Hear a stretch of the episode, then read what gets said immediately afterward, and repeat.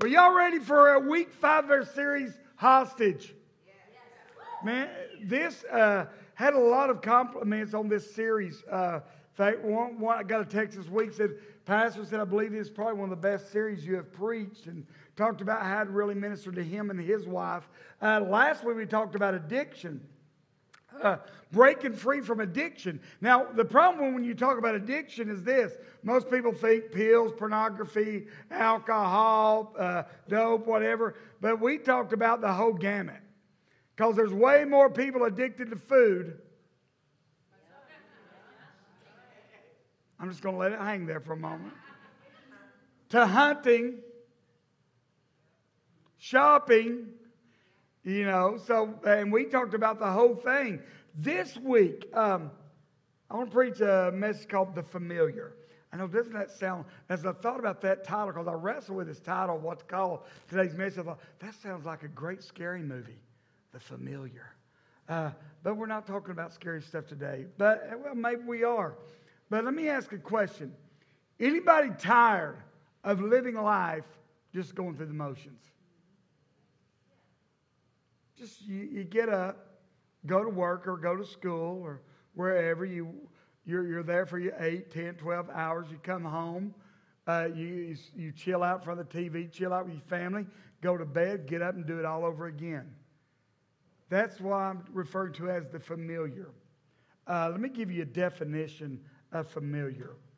Uh, it says this closely intimate or personal that's what we understand familiar. It's, I'm familiar with it. But here's what got me the rest of the definitions uh, moderately tame, common, ordinary, plain. I would say uninspired. So the familiar, when we talk about breaking free from the familiar, I'm talking about breaking free from a life that is just ordinary, that is just plain, that there's it's uninspired. Because we may not say it with our mouths or vocally say it, but there's a lot of people who would, when you think about the life you're living, you would say it's not very inspiring. Like I just go through the motions. It's just the grind. That, that, that's what I do. And, and, and so we go through that. But, and in fact, We've come to lower our expectations of what we want out of life because we don't think anything else is attainable. We don't think we could, our life couldn't be done to, we, we couldn't uh, do anything extraordinary with our lives. So let's don't raise our expectations up here. Let's leave them here. Anybody remember the old SNL skit, Lowered Expectations? One of my favorites where the guy, those that could not get a date, lower your expectations and just, oh, nobody, that's, that's funny. Look it up, it's funny. But, but we, I, I, I think we live a life of lowered expectations, of the familiar, that's common, that's uninspiring, because we don't think we can live anymore. Uh, a week ago, Friday, we celebrated my mom's homegoing. Uh, man, I, I, I could not tell you the people that would, we, we talked to people afterwards and says, I've never been to a funeral where I walked in and people were just smiling. Like they knew the life that she had lived. And I stood up here and, and I listened to story after story after story after story about how my mom had impacted their people's lives. I'm talking about from years and years back from when she was a teenager, how she had impacted their lives. I left there that day having no doubt that my mom lived anything but an ordinary, common, plain life. She lived the kind of life that we would tell stories about later. I, mean, y'all, come on, y'all. Some of y'all heard the stories. One story in particular, she would not want it have told, but I thought it was hilarious. Uh, but, but the life that she lived. And I left there thinking, that's the kind of life I want to live. That's the legacy I want to leave. I don't want when I, I don't want my story to end when I die. I want it to live on long past uh, after I'm dead. Now let me ask: anybody else want that kind of life? Yeah, absolutely. So I thought, what better message during this hostage series is to talk about, hey, let's break free from a life of familiarity of a life of, uh, uh, so we can begin to write a story that matters. So that we can begin to write a story that our lives is not just common, it's ordinary. And when we look back, we, people will say, man, they made a difference.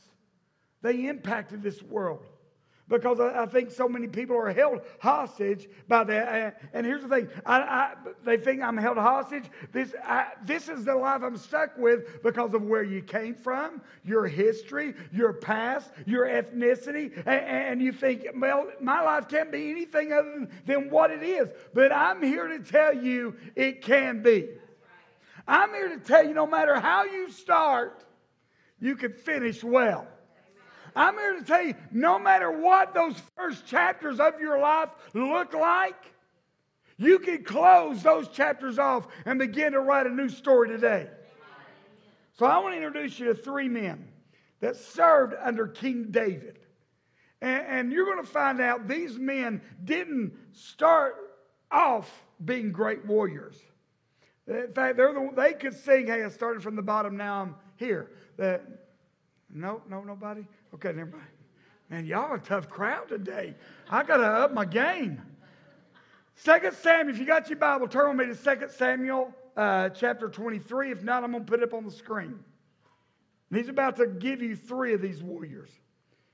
These are the names of David's mighty warriors. We're just going to call this first guy Josh. and he's from 10 Mile. Uh, he was chief of the three. He raised his spear against 800 men whom he killed in one encounter. That's a bad dude. I mean, that's King Leonidas in the 300 kind of story right there. In fact, over in First Chronicles 11, another story tells about this same guy that killed 300 by himself. That's a bad dude. And then he goes on and says, next to him was Eleazar, son of Dodai, the Ahohite. I tried to change it up, babe, but no matter how it, it comes out, listen, nobody wants to be from the tribe of the Ahohites. Nobody. nobody. Nobody wants to be from that tribe. So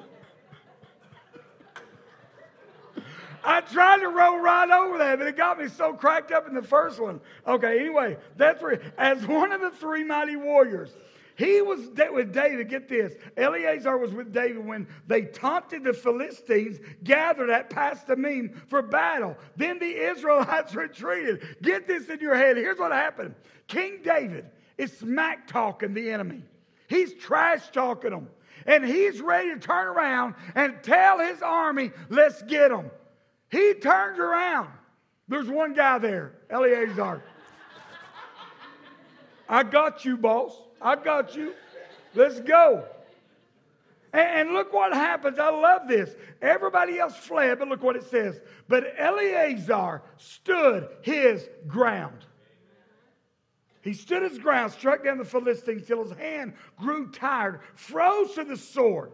The Lord brought about a great victory that day. Get this, this cracks me up. Then the troops returned, but only to strip the dead. Ever know anybody like that? They don't want to be there during the battle. They don't want to be there when time gets tough, when the fight's going down, but buddy, they'll sure show up for the celebration and the food. They don't want to bring a plate to the dinner we're having, but they'll show up to eat and then take a ton of leftovers home with them. Too, too, too far? It's only too far because y'all know it's true. Anyway, let's go.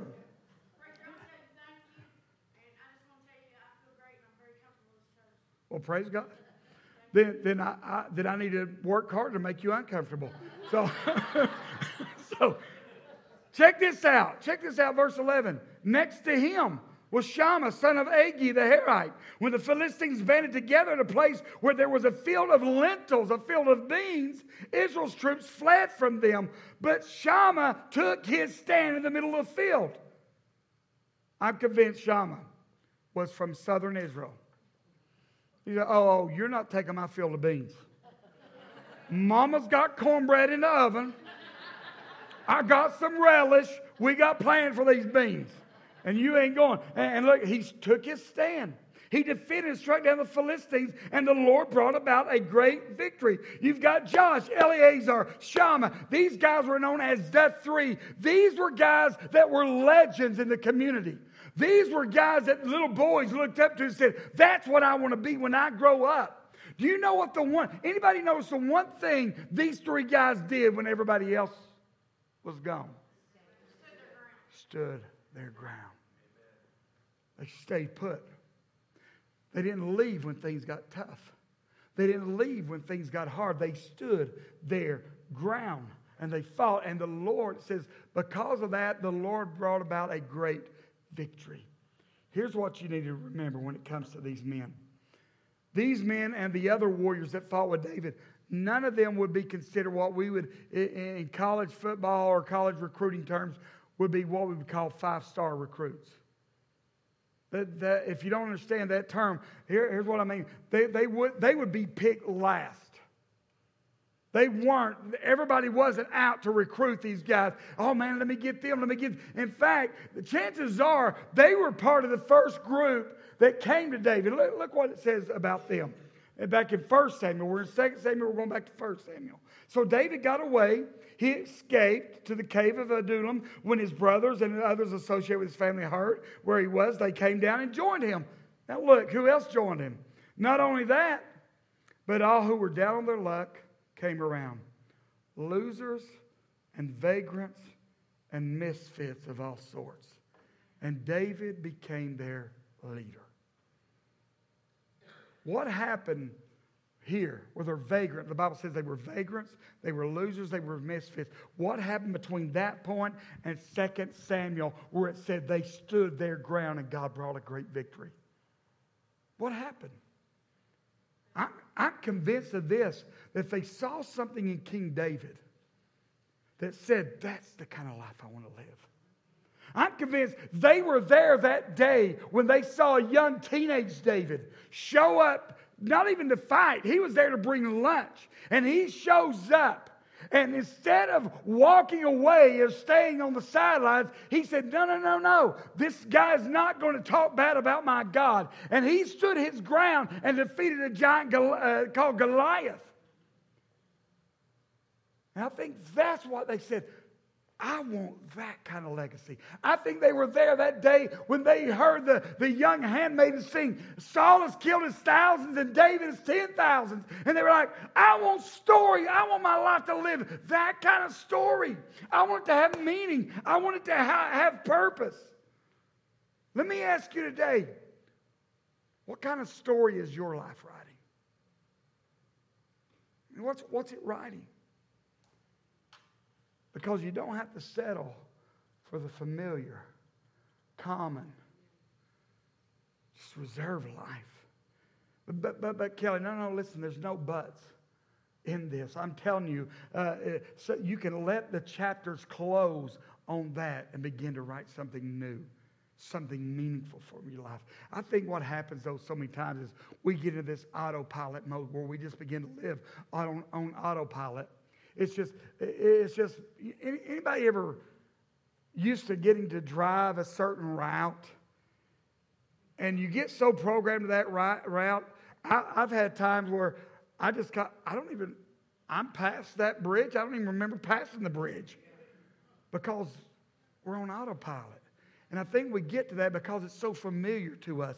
We just live in life. Nothing will ever change. It's always going to be like this. My marriage will never get better. It's always going to be like this. My finances are always going to be like this. Mom and dad, they were in debt. They lived paycheck to paycheck. I'm going to be that way. My kids will probably end up being that way. My kids are never going to change. I'm always going to live with this addiction. I'm always going to, and we live life on autopilot because we think nothing will ever change.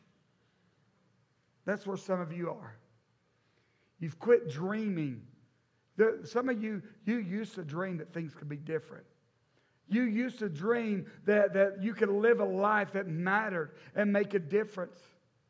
But have you stopped dreaming? Here's what Mark Batterson says.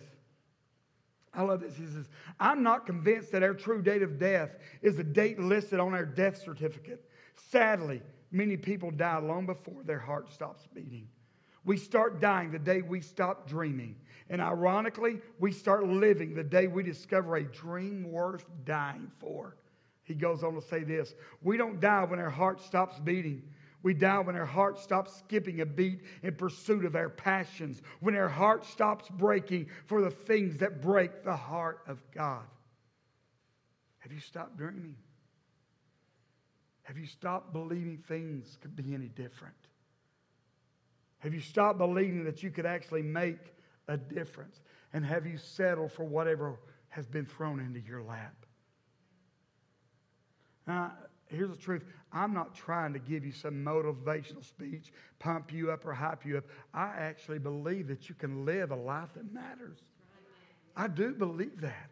I, I, believe it. When, when these first men, they meet David, they weren't living some spectacular life.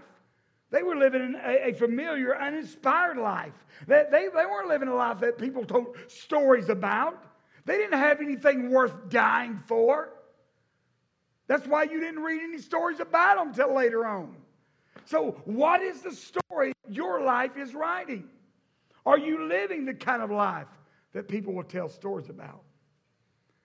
12 years ago, this past Father's Day, was the last vacation, and it happened, we were there on Father's Day, that I got to spend with my dad on vacation. Me, uh, my family, mom and dad, uh, we went to the Dominican Republic. And man, it was one adventure after another. Uh, I, it may have been the first time mom and dad had been out of the country. No, they went to Israel years ago. But, but uh, I enjoyed, uh, because my, my dad said this is the hottest place he has ever been in his life. And it was. It was hot. Uh, the only place I've been hotter is when we went to Dallas two years ago in August. And I believe Dallas is the Latin word for hell. Uh, it was that hot. And, and so, so, but, but man, we, we live one adventure after another, after another. Uh, I, little did we know, uh, but uh, there in the Dominican Republic, tops are optional on the beach and at the swimming pool. So I enjoyed watching my dad walk down through there and go, oh, Lord. So even when I saw what was coming, I didn't say a word just so I could see dad's reaction. But man, we had a blast. We one day we, we were on this. We said, "Hey, let's go to the other side of the island." We rent. We said, "Hey, let's rent a van." Me and Dad went down. We said we we talked to the people renting out. Said, "Listen, we want a van that has air conditioning, and we want an English-speaking driver." And, and so we got. We they, he said, "No problem." So we go get the family. We come back in an hour. Uh, there's a van there with no air conditioning, and the driver does not speak one word of English. So what did we do? We got in the van. And we headed to the other side of the island. And I did not, I understood one word. We, he pulled us into this place, was showing us these different things. I understood one word Rambo. And we finally figured out, oh, he's showing us where part of Rambo was filmed. Uh, so, and, and, and, then he took us, we dropped us off in the middle of this little town, and we were just stupid enough to get out and think, hey, he's got our money, surely he'll come back and get us. And he did. Uh, so, but we didn't care. We were on an adventure. We were writing a story. We didn't want just a. a I'm telling you, I grew up watching this with my parents. That day, I'll never forget the, that Father's Day over there. Uh, we want to make it memorable. So my son Zion, myself, and my dad, we said, "What can we do this Father's Day?" We got up and we went snorkeling with sharks and stingrays. I never thought my dad would swim with sharks, but that day he not, didn't even hesitate jumped in. Man, we swam around touching them. And it, it, was an incredible day on that same trip. I got to watch my mom swim with stingrays. In fact, one of the pictures, you saw her, it looked like she was scared out of her mind. You saw one of the stingrays swimming up beside her. It was an adventure. I watched them live an adventure in front of me. I watched them write, write their story in front of me. I watched how they loved people to a fault. I, I, I watched my mom, uh, man, who, who, who was always up for adventure. During the ladies' conference, when she was well enough, it was nothing for her at one o'clock in the morning to grab her grandkids or some of the youth and say, Let's go to Gatlinburg in her pajamas. Nothing for her. And I watched them live this story. And they taught me so much watching their story unfold. They taught me how to love people. They taught me how to love God. They taught me how to obey God, to give, to, to, to not hold out and make Jesus my, my one and only in my life. Those, that, that's the life they lived. And it was so compelling in front of me. Then watching me, this is how you love and serve God. And I watched it to the point where I've prayed many times God, let me love people like mom and dad love people. Let me see people. You, you got to understand. My, my dad wanted a church that was so diverse to the point, that some of you will remember this. Well, we had a, a, huge Hispanic community in this area. Dad went out and bought these things so they could put them on, and while he preached, it would interpret what he was saying to them. My dad has always had a heart for people. It didn't matter where they come from, their background, their social setting, their ethnicity, that that's who they were. And, and I love that. That's the story they live. And people still tell stories about my dad. And I'm convinced 20, 30 years from now, people will still be telling stories about my mom because uh, her life, the storybook didn't die with her, it lived on. So, what about you? What kind of story are you writing with your life? How, how do we live a life like that? Here's the first thing, if you're taking notes, is this. You've got to settle who the main character of your story is. It can't be you. And I know that seems, Kelly, what do you mean it's the story of me? What do you mean it can't be me? And it's natural for us to, to, to think we ought to be the main character in our stories. While it's our life stories. But I love Rick Warren in his book, The Purpose Driven Life. He nailed it with his opening statement. It read like this It's not about you. If your life, if, if your life doesn't contain something bigger to live for besides you, you will live unfulfilled, unsatisfied. Uh, Chris Cornell, one of my favorite voices in the rock and roll world, uh, played with Soundgarden and, and, several other bands. In fact, is the band he was in, Soundgarden, they sold over 25 million albums. That's not including downloads. Uh, that, that, that doesn't include the other bands and music he was vo- involved in. He was still selling out shows. And everyone looking on his life thought, man, he was living and writing a great story. But two and a half years ago, Chris Cornell did a concert in Detroit, Michigan with Soundgarden. Went back to his hotel, called his wife. She knew something wasn't right, so she called his bodyguard. By the time his bodyguard got into his room 30 minutes later, Chris Cornell was found dead by suicide. Do you know the biggest problem? 52 years old. 52. Do you know the biggest problem with Chris Cornell's life? He was the main character in his own story. I'm telling you, if you're the main character in your own story, your story's too small. I'm convinced, I didn't even say this to none of you, but it just came to me. I'm convinced that guys like Antonio Brown that bind their own hype, the reason their stories ain't so tragic and the reason nobody is because they are the main characters of their story. And they've not found something bigger to live for. Here's what Colossians 1:16 says. For everything, absolutely everything above and below, visible and invisible, rank after rank after rank of angels, everything got started in him. And get this, finds its purpose in him. It goes on. He was there before any of it came into existence, and He holds it all together right up to this moment. Do you know what that verse tells me, Chris? That if Jesus is not the main character in your story, it will eventually unravel and fall apart. It will fall apart. There will be nothing. Everything, everyone finds its purpose in Him. That the story you're writing, it may look good at first. It may look like it's going good, but Jesus is not the center of it. It will eventually fall apart. He says he was there before any of it came into existence. And he is the one holding it all together. What you need to understand, see, the whole Bible points to Jesus. I'm talking Old Testament through New Testament. Every story points to Jesus. It's saying, listen, it's all, at the end of the day, it's all about Jesus. You may think you're reading about Moses, but in the end, it's all about Jesus. You may be think you're talking about Adam, but in the end, hey, that's the first Adam, but Jesus is the perfect Adam. Every story. When it comes, when, when it comes down to it, the story that God is wanting to write for Watts Bar Church has little to do with Watts Bar Church.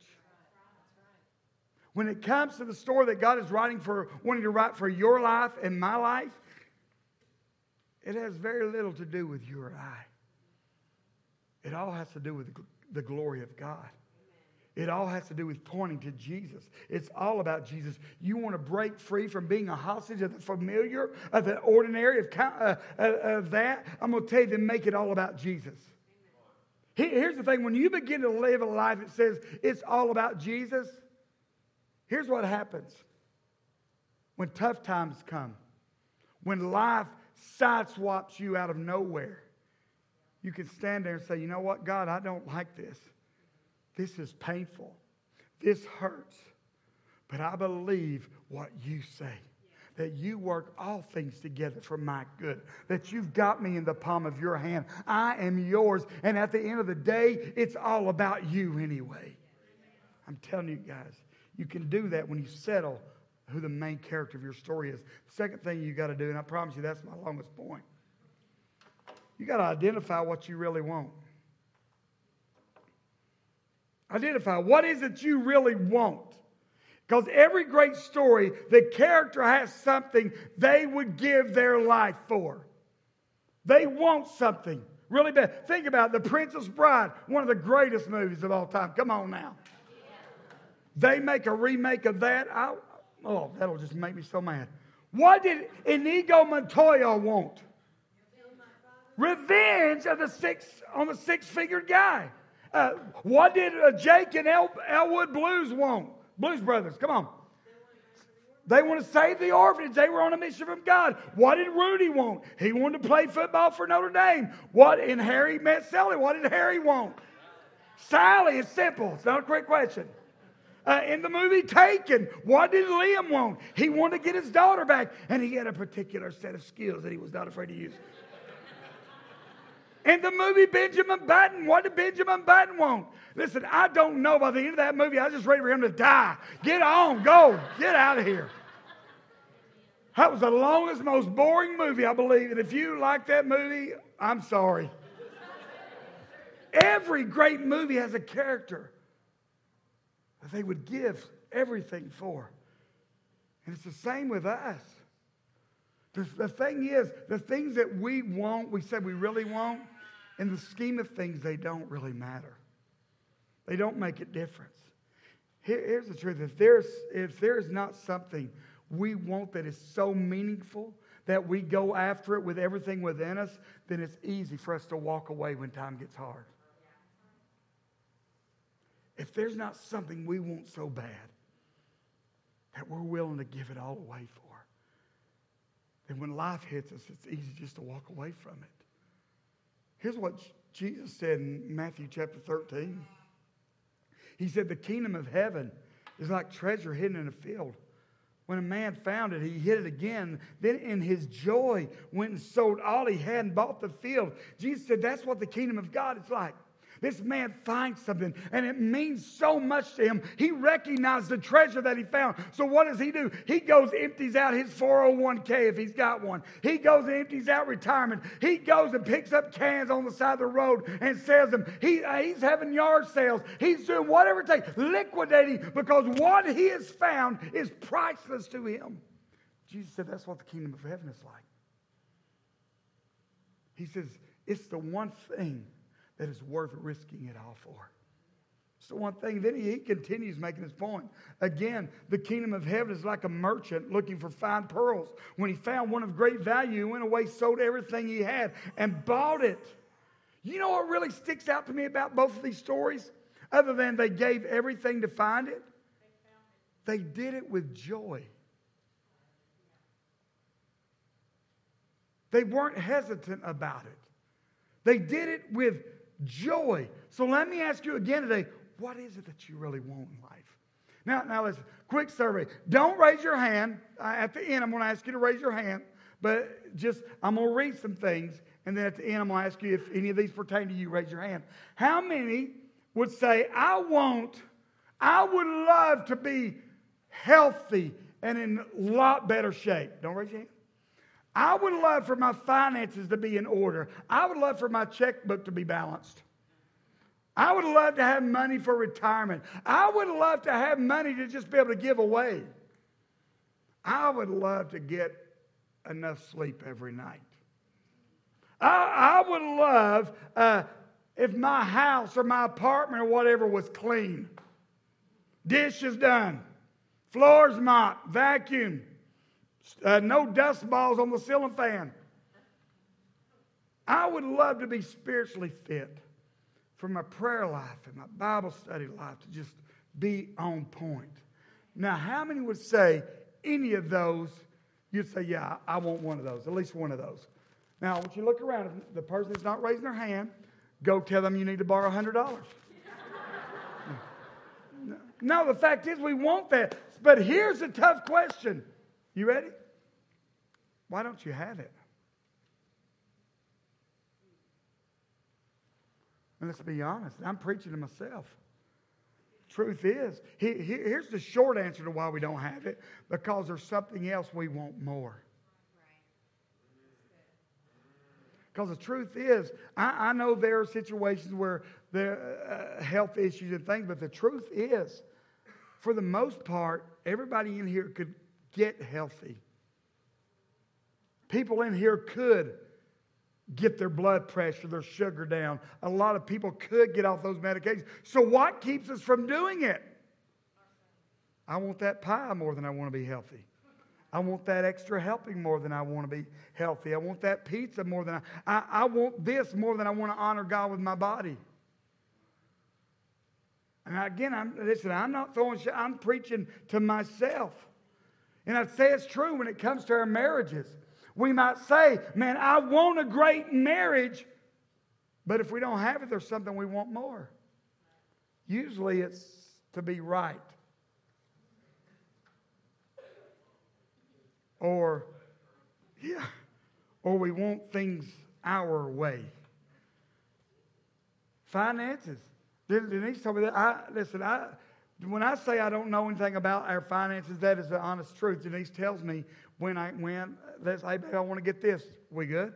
Uh, and if I was to, if I ever signed my name on a check and I could not tell you when, if I signed my paycheck, they would think it, it, I, somebody was trying to, to steal it because she signs it every week. I, I, don't, I don't even know how to sign my name anymore. No, that's not true. But, but she was talking to, I think it was their daughter, Kennedy, the other day, and She's like, hey, yeah, yeah, but because she was telling how they were getting out of debt. And they said, yeah, I said, our house payment is about the only debt we have now. And I'm like, praise Jesus. But you know what? It didn't just happen by saying, hey, we want to get out of debt. It happened by us starting years ago that when we go out to eat, very rarely do we order drinks, tea, Coke, or whatever. We thought, man, that's 250 a pop. That's $5 between us. If we got our kids with us, that's $12, $15. And you may say, well, that's not much. I'm telling you, in time, it adds up. A lot of times we go out to eat, people will look at us like we're crazy because we share a meal. Yeah. Why? Because there's, we want to be out of debt more than we want that. In fact, we got really cheap. Denise carries around this little squirt thing that squirts in her water and makes tea out of it, just like that. I'm telling you guys, the kind of decision that Jesus is talking about here in Matthew 13 is the kind of decision it takes for us to live a better story. We can talk about it all day long. We can talk about personal preferences, but until we make an unconditional commitment that no matter what everybody else is doing, no matter what else is going on, this is the way I'm going to live my life. This is the way I'm going to do it. This is I'm going to grow in my relationship with God. I'm going to get out of debt. My marriage is going to be better. I mean, that's so wild. That, that's what's so wild about David. And, and, what I think really stood out to these mighty men about David is this. He regularly put himself in a place where, no, I'm going to do this. It says, you have to decide. Do you know where the word decide comes from? A Latin word with, with two, with it's uh, actually two words coming together. One word means from, and the other word means to cut. So decide literally means that you have cut yourself off from any other options. I'm deciding I'm going to eat healthy. What does that mean? I've cut myself off from unhealthy options. I decide I'm going to have a great marriage. What does that mean? I decide I'm cutting myself off from anything that hinders my marriage. I want a better relationship with God. What does that mean? I'm, uh, I'm going to cut myself off from things that stand between me and a great relationship with God. And I think that's what David, what's so great about David, that's the decision he made. Hey, this right here, I'm putting myself out here. There is no other option but God. If God doesn't come through, oh, oh well. Denise and I over the, over the weekend had, had the opportunity, tickets were given to us uh, for a conference down in Atlanta. Uh, and I, to say it was powerful would underrate. In fact, I bought the videos because I want to show our leadership team a lot of it. But the final day, man, this panel of Andy Stanley, his dad, Charles Stanley, and Andy's daughter. I tell you, I, I left there with so much respect and just admiration. And Charles Stanley, they asked, So, what enabled you to make the decision? The decisions you make. And because where he come from is unbelievable and what God did. And, and he said, My grandfather told me this years ago. And he said, It is what I've clung to ever since. He said, My grandfather said, Obey God and leave the consequences to Him. He said, and that's what I've lived my life by. Obey God, leave the consequences to Him. That's the way David lived his life in front of these men. He obeyed God. God, you want us to fight the Philistines? There's, there's, we're outnumbered 30 to 1. I'm going to obey you you deal with the consequences. And his men saw something compelling about that to live that kind of life. I'm telling you, what do you really want? Third thing, don't try to skip past the hard stuff. Can I tell you, there's going to be conflict. There's going to be. Every great story has conflict. Everyone. There is no story. It, see, in the movie Taken, uh, Liam wouldn't be, uh, that movie wouldn't be great as about, if it was about Liam and his daughter going on a great European vacation. It wouldn't have been a great movie. The, the, uh, the, the Magnificent Seven, how many saw that? The remake of it. See, that wouldn't have been a great movie if it's about seven guys that look fabulous. But it was about, it involved conflict. It, it, involved uh, this, this young woman, her husband gets killed, trying to stand up to the bad guy. She goes and finds Sam Chisholm, which is played by Denzel, the man, Washington, and, and to go, bring justice to my husband's death. So Denzel's character, Chisholm, he goes recruiting guys. One of my other favorite characters in this is Faraday, played by Chris Pratt. And I love that one of the conversations, Faraday uh, Chisholm comes to him and says, We're looking for some men to do a job. Faraday says, Is it difficult? Chisholm goes, It's impossible. Faraday says, How many you got so far? Chisholm says, You and me. And Faraday's like, I'm in. That's the kind of story that legends are made of. I mean, you, if you know the movie, they go on to recruit five more guys, and man, they they they go in there, and, and, and justice is brought. But there would not be a story without conflict. Every great story involves conflict, even marriages. I've had couples tell Denise and I, we, we, you know what, we've been married so long, so many years, we've not argued one time. I'm like, okay, either one of you are Jesus or you just don't care. I'm telling you, conflict is healthy in relationships. But, but, but and what they're doing when they say, we've, ne- we've never argued, they're making a statement about their marriage. But it's not the one you would want to make. What they're telling me is someone in that relationship has emotionally just checked out. They've just checked out. You see, the opposite of love is not hate. The opposite of love is apathy. And if you never disagree, if you never argue, it is because somebody has just checked out. Passionate people disagree, passionate people argue. Me and my wife are very passionate people. but I'll say this passionate people also learn there's some things worth, not worth arguing about. Like toilet paper over or under. I don't care as long as it's there. Uh, is it okay to pee in the shower? I'm just looking how some of y'all responded. Know whether, if I ever have to go to your house, if I want to be in a shower or not. Squeeze the toothpaste from the bottom or roll it up. Here's my thing I don't care if Denise squeezes it, rolls it up, punches it together as long as her breath is fresh when I go in for a kiss. That's all I care about. Listen, let me break. If you, these movies where the couple wakes up first thing in the morning and they start making out, come on, give me a break. It's like, uh, you go get you some scope or something first. Ain't, ain't touching it. Every good story involves conflict. Don't try to skip out on it because it's what makes your story compelling. David's story involved conflict. I mean, if you'll remember, his own, da- his own dad overlooked him. His own brothers told him to leave, get out of here. He faced a lion. He faced a bear. He faced a giant named Goliath. He then faced a jealous king that tried to kill him on multiple occasions. Yet, through all that conflict, what does it say about David at the end of his life? He was a man after God's own heart. I'm telling you, conflict. Nobody likes it. Nobody likes it. But I'm telling you, when it's faced, that's when stories and movies are written. Look what James 1, 2, and 4 says. I'm getting ready to close. This is the craziest scripture to me. Come on, anybody else? Consider it pure joy whenever you face trials. Anybody else think that? Think it's, come on, am I the only one? Consider pure joy, brothers and sisters, when you face trials of many kinds, because you know that the testing of your faith produces perseverance. Let perseverance finish its work so that you may be mature and complete, not lacking anything. Consider it pure joy. You know that's a financial term? Consider.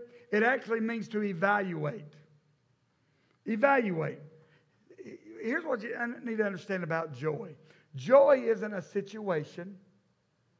Joy isn't happiness. Joy is this. Consider it joy. Here's what joy is it's even in the darkest moments of your life. Joy is even in those moments where you're just, you, you're, you cannot believe what's going through. You've got this peace that God has never left your side, that God is with you, and that God somehow will work this out for your good. That's joy. So when James says, consider it pure joy when you face trials, what he's saying is this make a deliberate decision to evaluate whatever is coming your way with this lens. God is with me. God is for me. God's working in my for my good. Uh, oh, that's coming at me. He said, make a deliver, make a to evaluate it through those lens. I, I don't like conflict. Anybody? Can anybody rely? I don't like it. I, I, don't, but it is necessary. I don't like setbacks. But here's what I found in my own life. When I look back at those times of conflict, after they were done, that is some of the times that I grew the most in my faith. The times I experienced growth in my walk with Jesus. I'm telling you, you can live a better story. The fourth thing you need to do is this bring others into your story. When you look at David's life, David only had a handful of battles that he won without brothers beside him. The lion, the bear, the giant.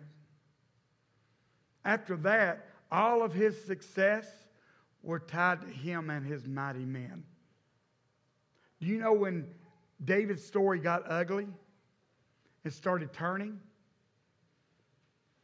When he decided to isolate himself from his brothers. When he decided to send them off to war and he stood back at home. He sent them off to war. He goes up and he's looking, looking around off the castle, spots Bathsheba bathing naked. Never would have happened if he had surrounded himself and stayed connected. I'm telling you, as long as David was connected to community, you see the dynamics of God in his story.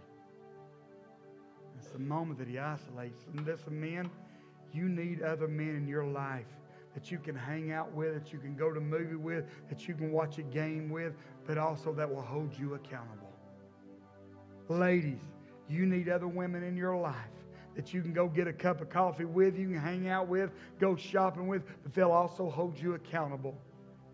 That's young and old. Denise and I, we lived when we first moved back. We lived uh, had a we lived in a in a house on the lake uh, over in Spring City, and we bought this five hundred dollar ski boat, and it looked like what you would think a five hundred dollar ski boat looked like, but it did the job for us. It pulls Zion around the lake. But here's what I found out. You leave that boat down by the dock, it can look like the perfect day. There's no wind blowing, there's not a ripple on that lake. If you do not tie that boat up to the dock, you come back 15 minutes later and it's drifted away. Same as for us. If we don't stay connected to a community, we drift and you never drift in a good direction. I'm telling you, bring others into your story. Uh, Ecclesiastes says this two people are better than one, uh, uh, for they can help each other succeed. If one person falls, the other can reach out and help. But someone who falls alone is in real trouble. Who are the people you've surrounded yourself with? Are they challenging you to grow in your relationship with God? Are they challenging you to have a better marriage? Are they challenging you to be a better husband, a better wife, a better kid, a better student? Men, who are the guys that are challenging you when it comes to the way you look at members of the opposite sex? Ladies, who are the women challenging you in the same way? Who are the people that are regularly reminding you that your identity is not shaped by this culture, but by the Word of God? Bring others into your story. And lastly, stick with it. Even when it's tough, stick with it. Even when life throws you a curveball, stick with it. Even when the doctor's report comes back bad, stick with it. Even when those paper comes in the mail telling you that, that so-and-so's filed for divorce, stick with it. Even when mom and dad have gone and abandoned you, stick with it. Stick with it.